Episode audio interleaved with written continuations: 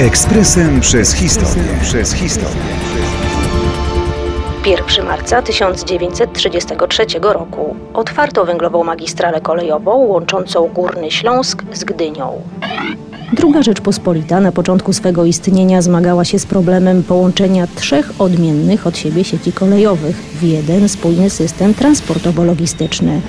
O ile trakcje w byłym zaborze pruskim przedstawiały się solidnie i nie wymagały większych napraw, o tyle na ziemiach dawnego zaboru rosyjskiego i w Galicji sytuacja wyglądała zupełnie inaczej, a gęstość połączeń była tu znacznie mniejsza niż na zachodzie odrodzonego państwa. Po 1918 roku ranga wielu linii kolejowych zdecydowanie spadła. Inne z kolei awansowały do kategorii połączeń o szczególnym znaczeniu strategicznym, co było konsekwencją likwidacji dotychczasowych granic między zaborami.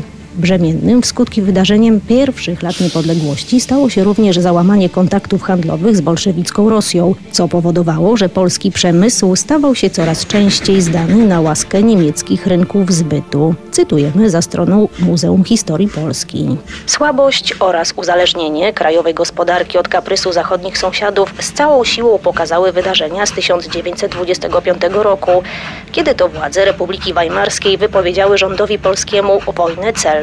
Strona niemiecka najpierw jednostronnie wstrzymywała import polskiego węgla, a następnie obłożyła wysokim cłem inne produkty sprowadzane z II Rzeczpospolitej. Straty ponoszone w konflikcie ekonomicznym z Niemcami znacząco wpłynęły na zmianę kierunków i zainteresowań zarówno polskiej polityki gospodarczej, jak i zagranicznej.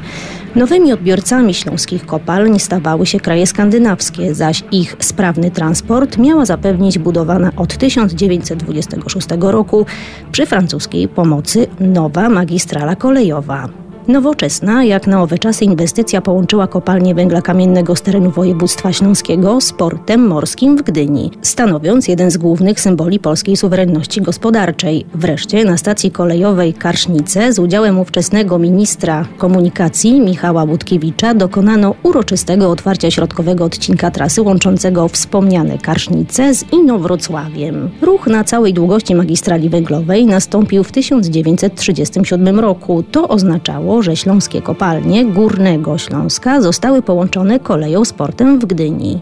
Magistrala węglowa była największą i najnowocześniejszą inwestycją transportową II Rzeczpospolitej.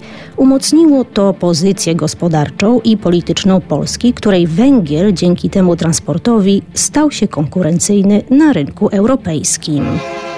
Ekspresem przez historię. Przez historię.